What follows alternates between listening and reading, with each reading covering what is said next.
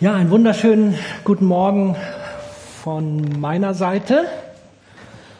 Und wir haben, glaube ich, heute einige Gäste hier unter uns. Und deswegen ganz kurz, mein Name ist Joachim Jäger, alle nennen mich Joe. Ich bin einer der Pastoren hier. Und ich freue mich, dass du dich auf den Weg gemacht hast. Wir haben eigentlich Schulferien. Ich hatte weniger Leute erwartet. Und ich freue mich, dass du, dass ihr euch auf den Weg gemacht habt. Echt klasse. Ja, ich habe mit der Predigt mal wieder gerungen. Das ist nicht so, dass mir die Predigten einfach so zufallen und dass ich dann sie einfach so runterpredige. Ich habe gerungen damit und ich mag euch mit hineinnehmen. In vielen Gesprächen, die ich in den letzten Wochen und Monaten geführt habe, habe ich so das Empfinden gehabt, es ist immer wieder ein Thema, über das geredet wird, zumindest in christlichen Kreisen. Und zwar, das ist das Thema Endzeit. Immer wieder poppt das hoch und wenn man mit Leuten im Gespräch ist, dann, dann ist das irgendwie sehr präsent. Und ich habe mir als allererstes die Frage gestellt, woran liegt das? Und ihr könnt beruhigt sein, ich werde heute keine politische Predigt halten. Aber als ich heute Morgen mir nur mal ein paar Gedanken dazu gemacht habe, woran könnte es liegen, da ist das Blatt übergequollen von Dingen, woran es liegen könnte. Und wir lesen in Matthäus 24, wo Jesus mit seinen Jüngern gegenüber vom Tempel am Ölberg sitzt, wo dann die Frage von den Jüngern gestellt wird, Jesus, er hat vorher was gesagt, dass der Tempel zerstört wird, und dann fragen sie ihn, Jesus, wann wird das alles geschehen? Und wird es vorher ein Zeichen geben, das deine Wiederkehr und das Ende der Welt ankündigt? Und ich glaube, wir alle nehmen Zeichen wahr. Und ich habe einfach mal jetzt eine unvollständige Aufstellung, die ich einfach mal so hier reinwerfe, damit wir mal so ein bisschen ein Empfinden kriegen. Und ich habe so gedacht, es hat sich tatsächlich in den letzten Jahren was verändert. Meine Mutter, die hat auch schon davon geredet, dass der Herr bald wiederkommt. Ich war damals noch ganz klein, manche von euch kennen die Geschichte, weil ich sie schon ab und zu erzählt habe. Ich mag vielleicht fünf Jahre gewesen sein, es war kurz vor Weihnachten. Und meine Mutter hat so davon geschwärmt, dass der Herr bald wiederkommt, dass ich gebetet habe, Herr Jesus, bitte erst nach Weihnachten. Ich will meine Geschenke noch haben. Da war so eine Endzeitstimmung da. Und Eberhard, ich glaube, wir alle haben das irgendwo wahrgenommen, da kannte ich euch noch nicht da war so eine Endzeitstimmung da und ich habe das Empfinden, wir haben eine ähnliche Zeit, wo wieder so etwas ist. Und ich habe mich gefragt, woran liegt das? Was sind diese Zeichen? Und ich nehme euch mal mit rein. Ich habe hab nur mal 20 Jahre jetzt zurückgeschaut, ja? Vor 20 Jahren, wir alle erinnern uns an den, die World Trade Center und die Flugzeuge und diese ganze Geschichte, wodurch die Angst vor Terror nicht nur da war, ich glaube, seitdem ist sie immer wieder beständig mehr oder weniger da. Dann haben wir mittendrin, ja, 2009, 2008 haben wir die Finanzkrise mit all dem, was dazugehört, wo plötzlich die Angst da war, was passiert mit unserem Geld. Dann kam seit 2010, ich habe nachgeguckt, man sagt es so, seit 2010 die Klimakrise, immer mehr mit größerer Intensität dazu. Wir hatten Fukushima 2011, wo die Angst vor den Atomkraftwerken plötzlich groß wurde und woraus ja resultierend die Entscheidungen getroffen wurden, wo wir heute stehen. Wir haben Schweinegrippe gehabt. Dann hatte ich so das Empfinden, das sind alles so noch Sachen, die waren verteilt auf die Zeit. Und dann haben wir plötzlich einen Sprung ab 2020. Ja, wir alle wissen, was 2020 kam, die Corona-Krise. Dann mit der Corona-Krise kam verschiedene Dinge, die sich entwickelten. Und genauso wie das auch überall auf der Welt ist, wir wissen nicht so genau, woran das alles liegt. Aber zum Beispiel, wir haben auf unseren neuen Kopierer, haben wir über sechs Monate warten müssen. Es gibt kaum noch Handwerker. Wir haben seit vier Wochen bei uns Abwasserproblem, weil es wird die, der Kanal bei uns, Abwasserkanal auf der Straße neu gemacht. Und seitdem sie an unserem Haus vorbei waren, fing es an, dass das Wasser stieg, das Abwasser. Zuerst noch im Schacht. Und irgendwann hatte es die Schachtkante erreicht. Die Ratten gruben sich durch den Kellerboden durch. Und ihr könnt euch denken, ich habe den Notdienst angerufen, aber das hat nicht gewirkt.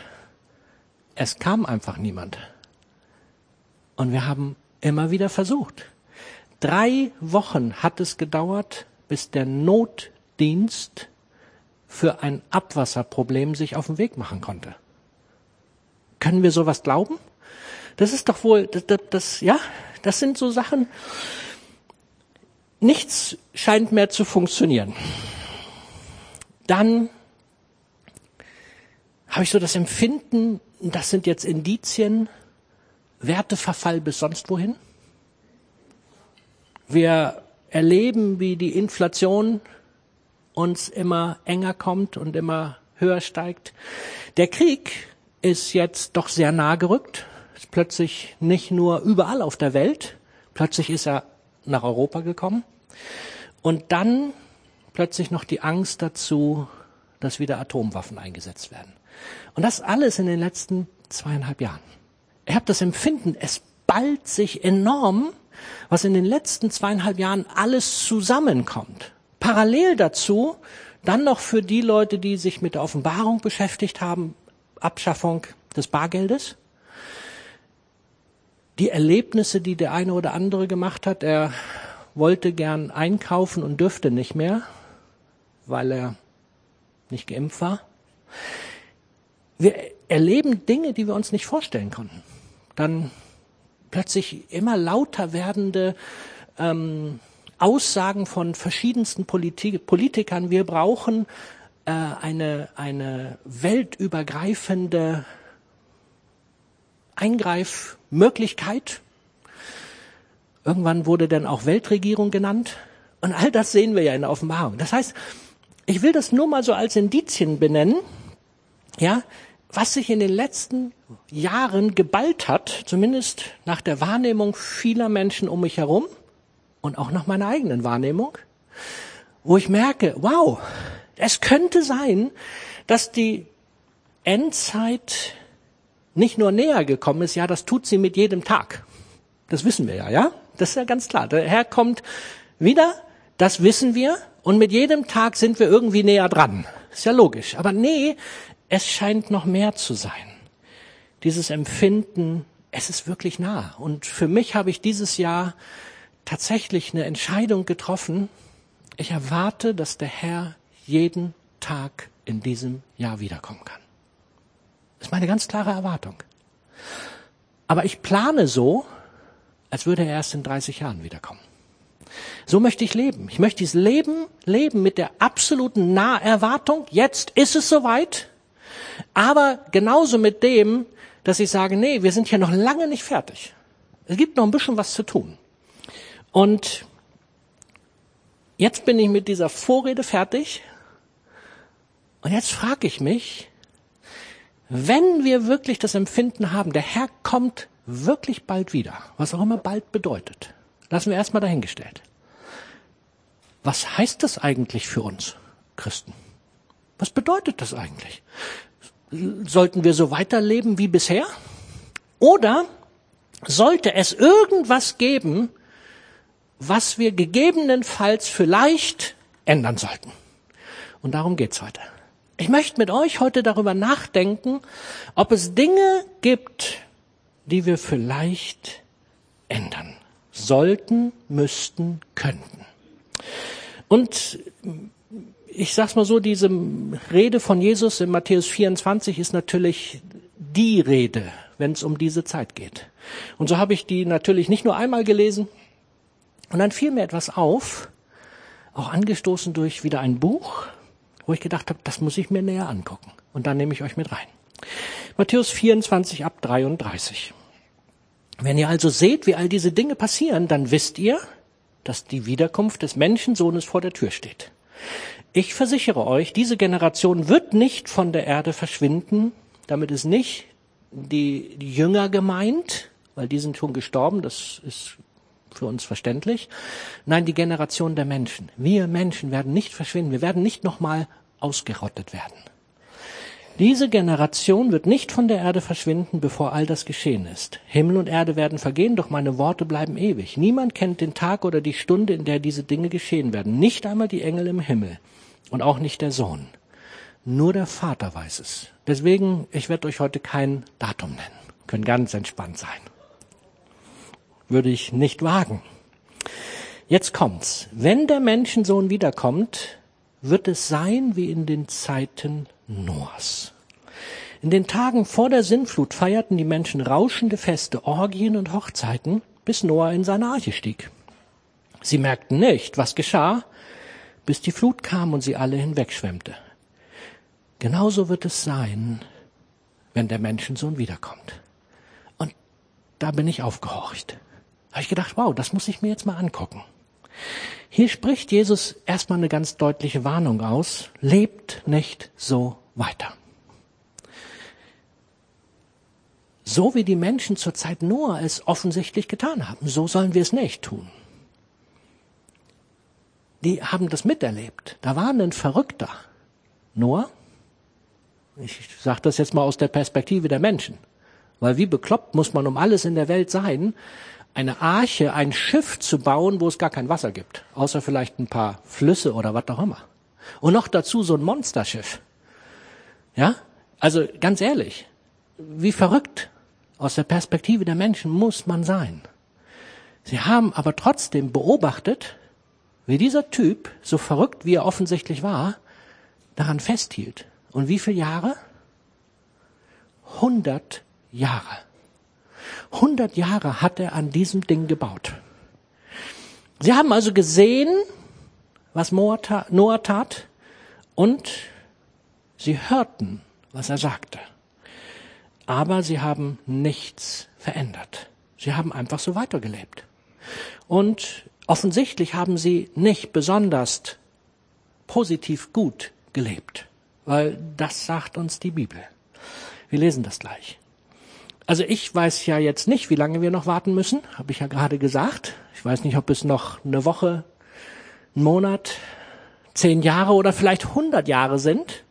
Keine Ahnung.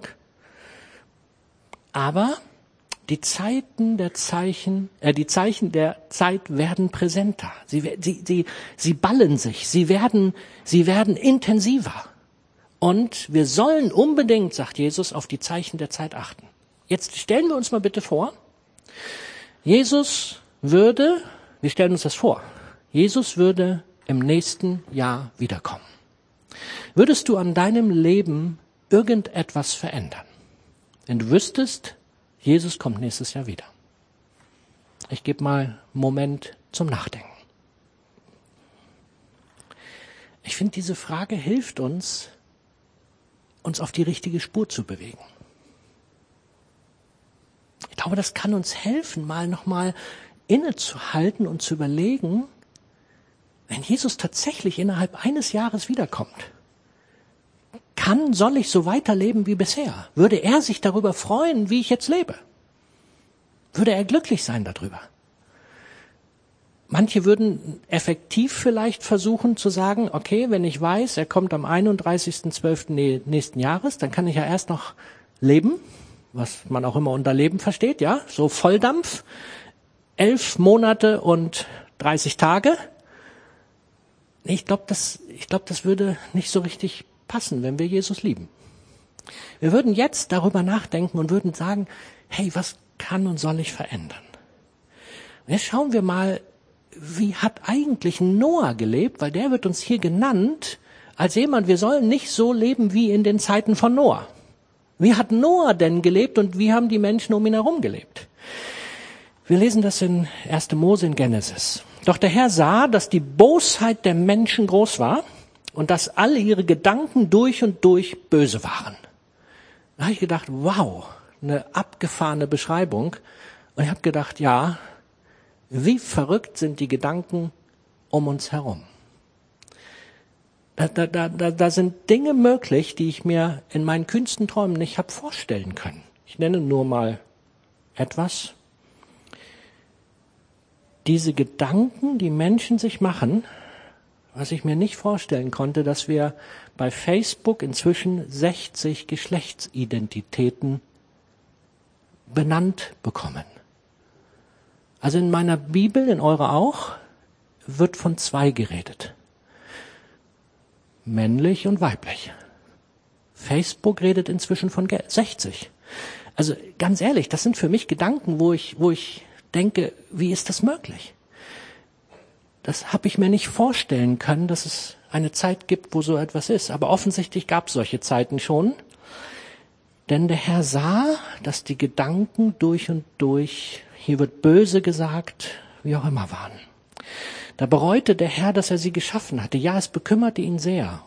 Und der Herr sprach, ich werde diese Menschen, die ich geschaffen habe, von der Erde ausrotten sowohl die Menschen als auch das Vieh, die Kriechtiere und die Vögel. Ich bereue, dass ich sie überhaupt geschaffen habe. Und jetzt kommt der Schlüsselsatz. Noah aber fand Gnade vor dem Herrn. Eins kann ich euch versprechen, wir werden nicht mehr ausgerottet werden. Nein, das wird nicht passieren, hat Gott uns versprochen.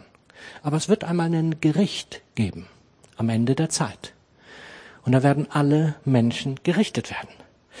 Aber Noah in der damaligen Zeit fand Gnade vor Gott. Was war denn der Grund dafür, dass Noah Gnade vor Gott fand? Und ich will ganz ehrlich sagen, ich will auch in Gnade vor Gott leben. Wer noch? Ja, ne? Hey, wir alle wollen doch genau, dass wir als Christen sagen können, ich habe vor Gott Gnade gefunden. Das wäre das Schönste. Und ich bin sicher, dass ich das habe. Ich habe vor Gott Gnade gefunden. Und doch gibt es ein paar Dinge, wo Noah herausgefordert war. Die Gnade haben wir heute, weil Jesus Christus für uns am Kreuz gestorben ist. Und doch finde ich es gut, mal zu schauen, Warum hat Noah Gnade gefunden vor Gott? Weil die Dinge, die er getan hat, waren mit Sicherheit Dinge, die Gott heute noch erfreut. Nur wir können uns nicht die Gnade vor Gott verdienen durch die Taten von Noah. Aber aus der Gnade, die wir von Jesus Christus empfangen haben, dürfen wir tun, was Noah tat. Was tat Noah? Wir lesen in Vers 9, es folgt die Geschichte Noahs. Noah war ein gerechter Mann. Seine Genossen, Zeitgenossen fanden nichts Tadelnswertes an ihm. Er lebte beständig mit Gott. Boah, das sind, das sind starke Dinger. Und ich habe noch mal weitergeschaut, nicht, dass wir jetzt nur denken, das gibt es nur im Alten Testament. Im Neuen Testament wird zweimal Bezug genommen, mindestens zweimal auf Noah. 2. Petrus 2, Vers 5. Auch die frühere Welt hat er nicht verschont, mit Ausnahme von Noah und den sieben Mitgliedern seiner Familie. Noah hat die Welt vor dem gerechten Gericht Gottes gewarnt.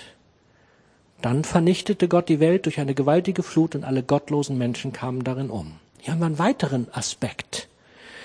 Noah hat die Welt gewarnt vor dem gerechten Gericht Gottes. Und in Hebräer 11, Vers 7 durch den Glauben baute Noah eine Arche, um seine Familie vor der Flut zu retten. Er gehorchte Gott, der ihn vor etwas warnte, das noch nicht zu sehen war. Sein Glaube war das Urteil über den Unglauben der übrigen Welt. Er aber wurde Erbe der Gerechtigkeit, die aus dem Glauben kommt. Wir finden immer wieder die gleichen Worte. Wir finden immer wieder die gleichen Begriffe im Alten oder im Neuen Testament, wenn von Noah gesprochen wird. Und das hat mich darauf gebracht, dass ich denke, diese Aspekte sind heute für uns noch relevant. Der erste, Gerechtigkeit. Noah wird als ein Gerechter beschrieben. Aber nicht nur, dass er irgendwie gerecht war, sondern er hat auch die Welt vor dem gerechten Gericht Gottes gewarnt. Diese beiden Aspekte finde ich als allererstes mal interessant. Da müssen wir uns jetzt die Frage stellen, was ist Gerechtigkeit eigentlich? Also wenn wir jetzt denken, Gerechtigkeit, das ist das, was die Gerichte sprechen. Nee, das ist nicht immer gerecht. Muss ich sagen aus eigener Erfahrung. Ja, ich hatte ja mal einen Autounfall und wo dann im Endeffekt der Gutachter und dann auch der Richter ein Urteil gesprochen hat, wo ich ganz sicher sagen kann, weil ich saß zufälligerweise in diesem Auto und stand und der Richter, dem blieb keine andere Wahl, ein Urteil zu sprechen, wo er sagt, ich weiß, dass das nicht stimmt, aber ich kann es nicht beweisen. Und weil ich es nicht beweisen kann, einigen Sie sich bitte.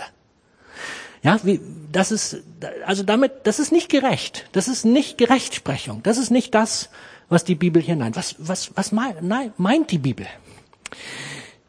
Die biblische Dogmatik, eine Einführung in diese systemische Theologie sagt dazu, Gerechtigkeit, die Lehre, dass Gott immer im Einklang mit dem, was Recht ist, handelt und selbst, er selbst, also Gott selbst, der letztgültige Maßstab des Rechts und der Gerechtigkeit ist. Also Gerechtigkeit wird hier völlig anders definiert. Nicht aufgrund von irgendwelchen Gesetzen, die Menschen gemacht haben, sondern Gott selbst ist die Gerechtigkeit. Und aus der Gerechtigkeit Gottes leitet sich alles andere ab. Also, was ist Gerechtigkeit?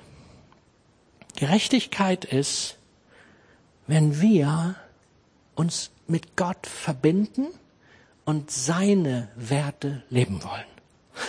In Matthäus 5, Vers 6 sagt Jesus, glücklich sind die, die nach Gerechtigkeit hungern und dürsten, denn sie werden sie im Überfluss erhalten.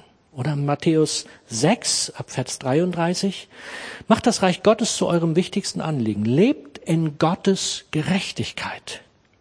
Und er wird euch alles das geben, was ihr braucht. Deshalb sorgt euch nicht um morgen, denn, jeder Tag bringt seine eigenen Belastungen. Die Sorgen von heute sind für heute genug. Ich finde das hochinteressant, hier sehen wir den Zusammenhang plötzlich von dem Leben in Gottes Gerechtigkeit mit wir brauchen uns keine Sorgen machen. Wir brauchen keine Angst haben. Wir brauchen uns nicht sorgen um das, was wir brauchen. Und ich habe das Empfinden, das ist, glaube ich, eins der Schlüsseldinge, die in der Situation gerade hochpoppen, die uns auch Angst machen, die, die uns denken lassen, was ist hier los? Man geht in den Laden und will, ja, wie es am Anfang der Ukraine-Krise war, man geht in den Laden und will Öl kaufen und man kriegt nur noch das Öl für acht oder zehn Euro und nicht mehr das, wie es mal war, für einen Euro oder sowas. Und man denkt, was ist los hier?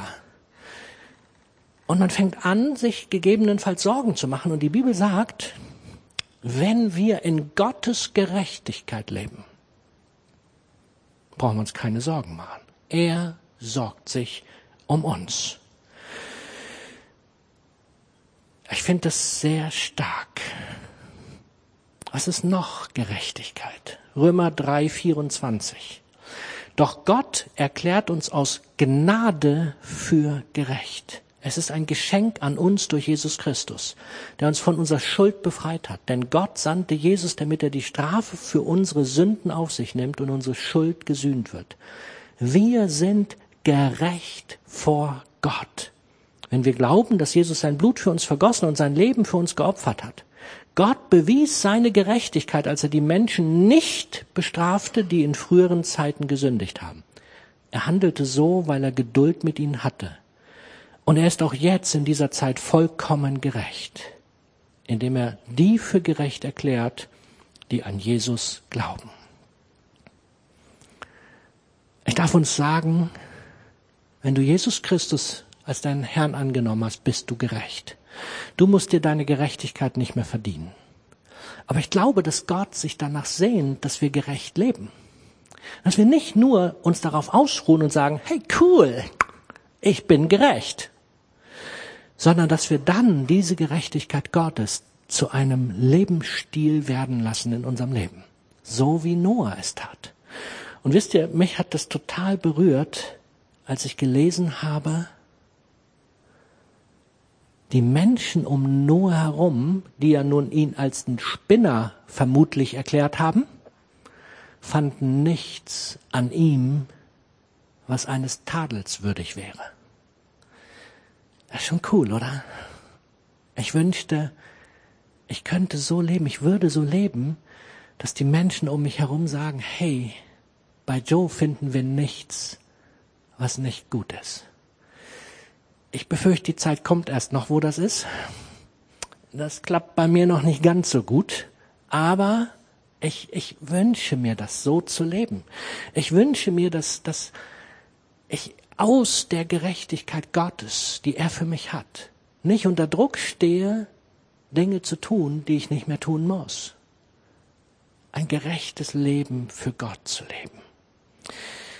Und hier sehen wir noch etwas weiteres. Es ist so wichtig, die gnadenvolle Gerechtigkeit Gottes anzunehmen. Für alle, die das bisher noch nicht getan haben. Ich möchte dich rufen. Wir sind tatsächlich in einer Zeit, die ist weit vorangeschritten. Und wenn du Jesus noch nicht kennengelernt hast, wenn du noch keine Entscheidung für ihn getroffen hast, er ist ein gnädiger Gott, der deine Schuld vergeben will. Dafür musst du nur annehmen, was er für dich getan hat. Es ist so wichtig, dass wir diese gnadenvolle Gerechtigkeit für uns ergreifen. Jetzt ist aber das nächste, Noah hat noch etwas getan in seinem gerechten Lebensstil. Er hat, die Luther sagt es, glaube ich, geheroldet. Wisst ihr, was ein Herold ist? Jemand, der immer wieder das Gleiche sagt. Jemand, der etwas proklamiert, immer wieder das Gleiche ausdrückt. Und er hat von dem Gericht Gottes geheroldet, von dem gerechten Gericht Gottes. Und ich glaube, wir als Gemeinde sind in dieser verrückten Zeit gerufen, dass wir genau darüber reden, dass wir eigentlich Menschen eine Arche zeigen sollen. Die Rettungsarche Jesus Christus. Die Arche, die die Möglichkeit gibt, dass egal wie die Zeit sich jetzt weiterentwickelt, die Menschen Jesus Christus kennenlernen und gerettet sind. Die wollten damals nichts davon hören und wir haben das Empfinden, heute wollen sie auch nichts davon hören. Aber wisst ihr, wenn wir es mal versuchen, dann kann ich euch tolle Geschichten erzählen. Die Leute sind offen wie nach meinem Dafürhalten niemals zuvor. Nicht jeder, natürlich nicht. Aber es sind so unfassbar geniale Gespräche möglich, weil Menschen offen sind in dieser für sie auch beängstigenden Zeit. Und dass sie sich danach sehnen, wo gibt es um alles in der Welt Hoffnung? Wo gibt es eine Perspektive? Wo gibt es eine Rettung aus diesem Wahnsinn? Ja, die gibt es. Und ich hoffe, wir kennen sie. Ich hoffe, wir sind in unserem Herzen wirklich in der Gerechtigkeit Gottes ruhend, um dann den Menschen von dieser Hoffnung zu erzählen. Lass uns doch wieder ganz neu begreifen. Wir haben etwas. Das dürfen wir den Menschen mitteilen. Und wenn wir es nicht tun, wer soll es denn tun? Wer soll es tun? Wir sind gerufen. Wir sind gerufen, wir haben die Kenntnis des Rettungsbootes. Und ich möchte uns Mut machen, wie ein Noah, dass wir es tatsächlich leben. Wichtig dabei ist mir, dass wir nicht nur reden, sondern was es, es an unserem Leben sichtbar ist. Ja, beim Noah war das so. Offensichtlich, weil die Leute konnten nichts an ihm finden, wo sie gesagt haben, das passt nicht zusammen. Und ich wünsche mir, dass wir genauso leben, überall wo wir sind. Ob es bei deiner Arbeit ist, ob es in der Uni ist, ob es in der Nachbarschaft ist, wo auch immer, dass wir ein Leben leben, was aus der Gerechtigkeit Gottes fließt. Wo die Menschen um uns herum sagen, hey, bei dem ist irgendetwas. Wenn ich mal keine Hoffnung mehr habe, dann weiß ich, wo ich hingehe. Dann muss ich mich an den wenden, weil der hat was. Irgendwas ist doch da anders bei diesem Typen oder bei dieser Frau. Ja? Da ist doch irgendetwas. Der sprüht, sprüht immer so voller Freude und Hoffnung. Der, der lässt sich nicht irritieren von dem, was an Nachrichten kommt. Der ist irgendwie anders. Also ganz sicher, Noah war anders. Ja, das geht ja gar nicht, dass der so wie alle anderen war, sondern der war anders. Und wie ist das mit uns? Aber irgendwie war er nicht komisch anders. Also verrückt vielleicht, ja, aber nicht komisch anders, weil die Leute konnten an ihm nichts finden. Sind wir Menschen, die egal wo wir sind, diese Gerechtigkeit Gottes leben? Matthäus 5, 13. Ihr seid das Salz der Erde. Doch wozu ist Salz noch gut, wenn es seinen Geschmack verloren hat? Kann man es etwa wieder brauchbar machen?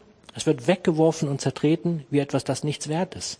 Aber ihr seid das Licht der Welt. Und jetzt kommt's. Genauso lasst eure guten Taten leuchten vor den Menschen, damit sie alle sehen können und euren Vater im Himmel dafür rühmen. Wir haben es eigentlich relativ einfach. Gute Taten ist ein Indiz in dieser verrückten Welt, dass es noch mehr gibt. Und die denn nicht aus Zwang, sondern aus Freude mit der guten Botschaft, die Jesus uns gegeben hat. Lasst uns Licht sein, lasst uns Salz sein und etwas leben, so wie Noah es tat. Warum ist das noch so wichtig, dass wir über die gute Botschaft reden? Matthäus 24, 14. Die Botschaft vom Reich Gottes wird auf der ganzen Welt gepredigt werden, damit alle Völker sie hören. Und dann erst wird das Ende kommen. Ich weiß ja nicht, ob du dir wünschst, dass der Herr bald kommt. Also wie gesagt, ich als kleiner Junge habe mir das gerade nicht gewünscht. Ja, ich wollte meine Geschenke noch haben. Vielleicht sagst du, ich möchte noch meinen Urlaub verleben oder was auch immer. Oder du sagst vielleicht, eigentlich das, was der Joe da sagt, so schlimm ist es gar nicht und ich lebe eigentlich ganz gut. Und ich weiß nicht, was im Himmel kommt. Wer weiß, wie gut das da wird. Ich möchte eigentlich hier noch länger leben. Dann brauchst du jetzt erstmal nicht weiter zuhören. Aber wenn du dir wünschst, dass der Herr bald wiederkommt, und ich gehöre zu dieser Kategorie, ich wünsche mir, dass er besser heute als morgen kommt. Wisst ihr, was dann Gottes Ruf ist? Er hat sein Wiederkommen gekoppelt daran, dass alle Nationen es gehört haben. Und wir können dazu beitragen. Wir können mit dazu beitragen, weil wir haben ja schon aus, ich weiß nicht, wie viele Nationen Menschen in Deutschland, oder? Ich habe gestern, mal als ich bei uns ins Haus gegangen bin, habe ich jemand gesehen, der dort geraucht hat. Er sah etwas anders von der Hautfarbe aus. Und dann habe ich ihn gefragt, ich hatte ihn schon mal gesehen, und da stellte sich raus, dass der neue Mieter bei uns.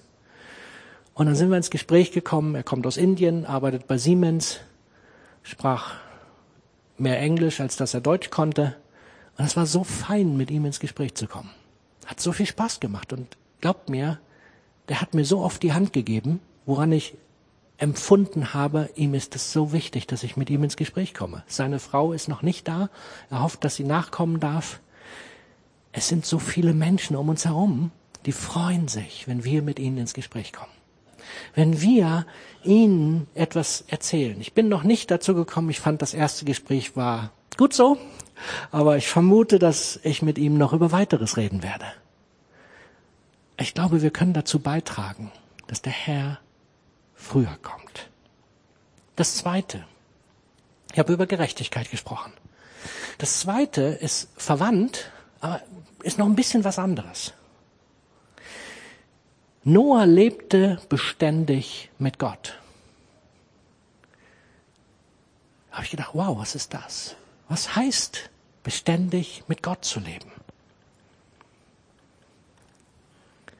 Noah lebte beständig mit Gott. Ich weiß nicht, wie du lebst. Leben wir beständig mit Gott? Und dann ist noch etwas, was beim, beim Noah aufgefallen ist. Noah hat nicht nur beständig mit Gott gelebt, sondern er hat Gottes Stimme gehört. Und das sind für mich ein Indiz von beständig mit Gott leben. Und jetzt kommt's, er ist dann auch gehorsam gewesen. Ich habe manchmal das Empfinden, dass wir als Christen die Stimme Gottes hören, aber was wir dann mit dem, was wir gehört haben, tun, ist noch eine zweite Sache, richtig? Jetzt stellen wir uns mal praktisch vor, ihr würdet alles das, was ihr in den letzten 20 Jahren an Predigten gehört habt, umsetzen.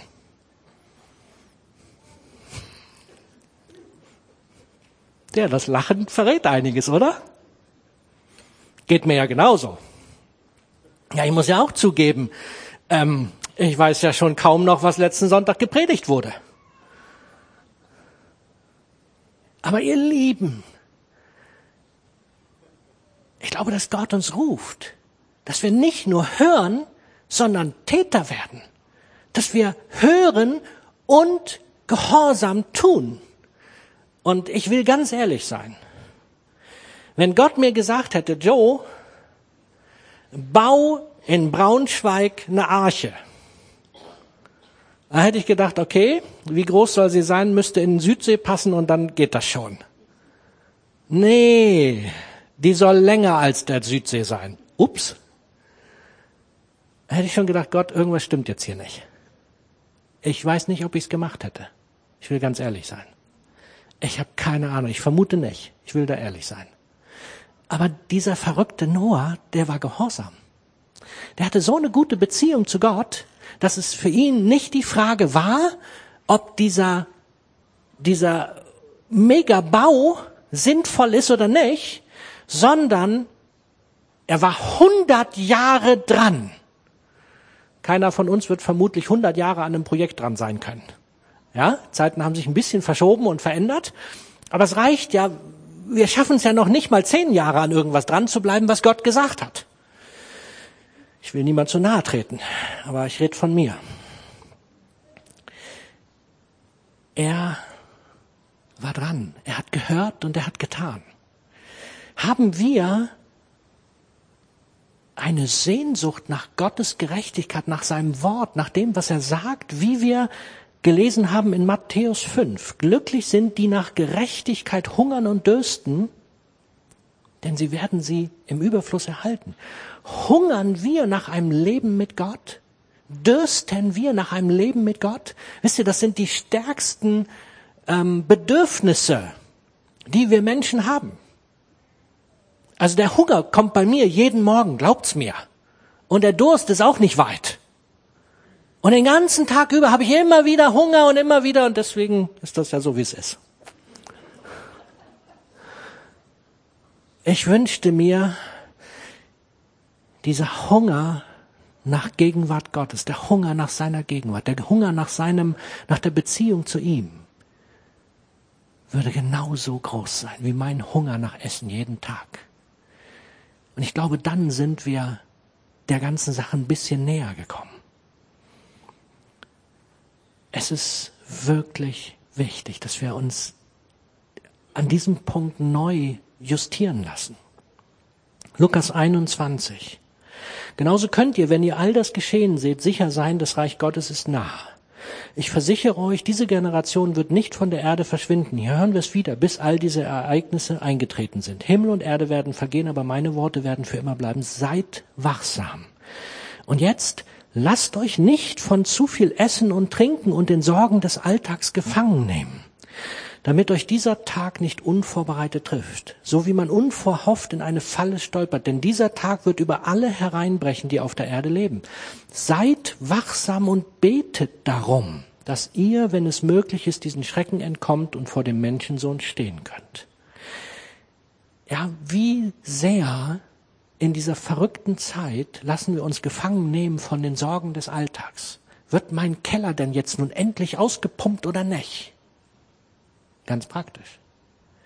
Oder habe ich noch genug zu essen? Oder wird mir im Winter der, das Gas abgeschaltet? Und ich muss frieren. Oder was es auch immer ist.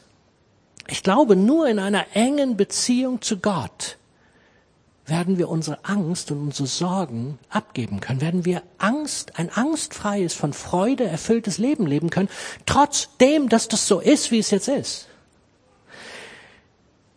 Mir ist es so bewusst geworden, Elia war für mich jemand, der plötzlich da war. Wie war das bei ihm? Elia hat prophezeit, dass es keinen Regen mehr geben wird. Und mit dem Regen wurde das Wasser natürlich auch ein bisschen wenig und keine Ernten mehr. Ja, das Problem ist bei so, einem, bei so einer Prophezeiung, das trifft einen auch selber, ne? Schlecht. Wie war es mit ihm? Er hat nicht nur die Prophetie gehabt, sondern er hat noch was weiteres gehabt. Er hat das Reden Gottes gehört und dann wusste er, was er tun soll. Und wisst ihr, was er gemacht hat? Er hat das gemacht, was ich jetzt, ich sag's mal so, wenn klar wird, es gibt bald nichts mehr zu essen und zu trinken. Ähm, ich hätte das vermutlich nicht gedacht, dass das der richtige Weg ist. Er hat von Gott gehört, geh an den Bach Krit. Und dann hätte ich so gedacht, Gott, ähm, da gibt's nichts. Außer ein bisschen Wasser ist da nichts. Und wie lange das Wasser da noch fließt, weiß ich auch nicht. Hast du dir das richtig überlegt, Gott? Bist du sicher, dass du das, das, das, das, ja, dass das sein soll? Und was macht dieser Typ? Der latscht da einfach hin. Der ist gehorsam. Und dann erlebt er ein fortwährendes Wunder. Da kommen die Raben und versorgen ihn. Wisst ihr, in den Zeiten, die vor uns liegen, ich weiß nicht, was werden wird. Ob wir tatsächlich in diese Krisen, Blackouts und was auch immer reinschlittern, die man uns ja hier vorhersagt. Ich glaube, wenn wir mit ihm ganz eng verbunden sind, wenn wir hören, was er sagt und tun, dann wird er uns versorgen, dann wird er sich kümmern. Heißt aber nicht, und jetzt ein kleiner Einschub, heißt nicht, dass ihr nicht auch bitte vorsorgt. Ich möchte euch ermutigen, jeden von euch, dass ihr ein bisschen was an Lebensmitteln, die haltbar sind, zu Hause habt und ein bisschen was an, an Trinkwasser, wie die Regierung uns ja empfiehlt, für zwei Wochen. Ich möchte das euch sagen und bitte euch, das zu tun. Aber bitte nicht, dass ihr eure Hoffnung darauf setzt. Versteht ihr den Unterschied? Unsere Eltern, die wussten noch, was es bedeutet, vorzusorgen. Die hatten den Keller voll mit Lebensmitteln, weil sie wussten, im Winter gibt's nichts Frisches mehr. Wir sind so gepolt, dass wir wissen, wir gehen zu Penny, DM oder wem, wem auch immer. Wir kriegen immer das, was wir haben wollen. Es könnte aber sein, dass das nicht der Fall ist. Muss ich deswegen Angst haben? Nein, brauche ich nicht. Bitte, brauchen wir nicht. Aber Gott sagt, seid gute Haushalter, sorgt also vor. Hiermit bin ich durch bei dem, was das Thema betrifft. Ihr habt es aber gehört. Aber das Entscheidende ist, dass wir in der Beziehung zu Gott leben und gehorsam sind. Und ich glaube, Gott wird uns versorgen können. Das Bild kommt zum Schluss. Ihr Lieben, ich glaube, dass Gott mit uns in eine neue Zeit hinein möchte. Ich habe das Empfinden, die Menschen um uns herum leben tatsächlich so wie zu der Zeit Noah. Diese ganze Fülle an Angst, die ganze Fülle der Unsicherheit bringt Menschen dazu, die keine Perspektive haben, dass sie sagen, ja, was soll ich tun? Also wird gefeiert und wird das Leben genossen wie zur Zeit Noahs wir erleben, dass alles immer viel verrückter wird, dass, dass Gedanken gedacht werden, die ich dachte, dass man die gar nicht denken kann. Und es passiert. Und es passiert von Menschen, die Einfluss haben. Und das Gegenpol, der, der Gegenpol ist bei ganz vielen, dass sie sagen, ihr könnt mich alle mal an die Füße fassen, ich lebe jetzt mein Leben. Und es wird gefeiert, es wird Party gemacht, es wird genossen, es wird in Urlaub geflogen, es wird alles gemacht. Nichts gegen Urlaub, ich liebe Urlaub, ja, nur zur Info. Aber wisst ihr, ich möchte nicht, dass auch wir wie in den Zeiten Noahs leben. Dass wir nicht mehr den Unterschied hinkriegen zwischen dem, was Gott uns ans Herz legt, nämlich mit ihm verbunden zu sein, und dem, wie Menschen leben, die keine Perspektive und keine Hoffnung haben, die einfach das Leben versuchen, noch so gut wie möglich zu genießen, alles rauszupressen aus diesem Leben und zu gucken, dass es möglichst cool ist. Ich hoffe, dass ich euch so ein bisschen aufrütteln dürfte. Und dass wir neu über unser Leben nachdenken. Dass wir neu darüber nachdenken, in was für einer Zeit leben wir. Und dass wir anfangen zu sagen, muss ich vielleicht doch was ändern? wenn du jetzt nochmal die Frage beantworten sollst, vielleicht beantwortest du sie ein bisschen anders. Die Frage, was wirst du tun, vielleicht ändern, wenn du weißt, der Herr kommt nächstes Jahr wieder? Ich bitte dich, dass du neu drüber nachdenkst. Ich bin am Schluss. Lasst uns die Gnade, die Gott uns geschenkt hat, für uns ergreifen und festhalten und anderen nahebringen. Lasst uns Salz und Licht an allen Orten sein, wo Gott uns hingestellt hat. Und da ist mir tatsächlich auch eingefallen, wenn Gott dich in die Politik ruft, darf ich dich bitten, dass du es tust.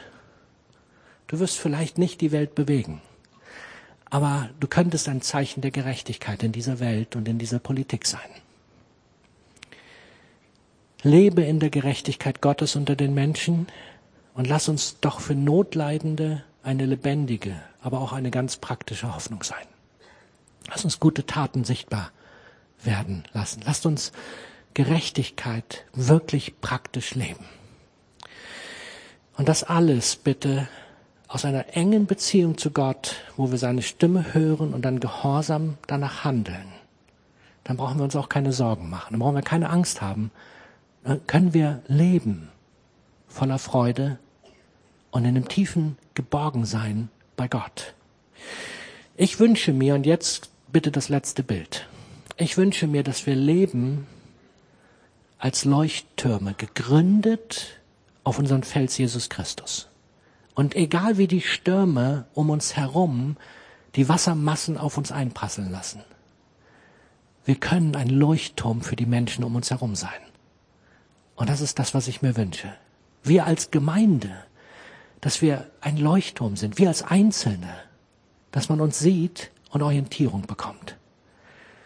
Lass uns das ganz neu von Gott ergreifen. Amen. Und wir wollen noch einen Moment einfach mal hören, was Gott uns zu sagen hat. Vielleicht redet er jetzt zu dir und sagt, wo du Dinge ändern darfst, wo du eine Kurskorrektur einleiten sollst. Vielleicht legt er dir jemand aufs Herz, wo du, wo er sagt, hey, geh doch da mal hin, kümmere dich doch mal.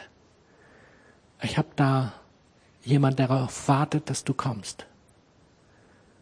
Vielleicht zeigt er dir einen deiner Kollegen, deiner Studenten, Mitstudenten, deiner Schüler, wo du spürst, da sollst du hingehen und da sollst du über Gott reden. Ich weiß nicht, was es ist, aber ich glaube, dass Gott möchte, dass wir unser Leben justieren und neu ausrichten auf ihn und ganz praktisch werden.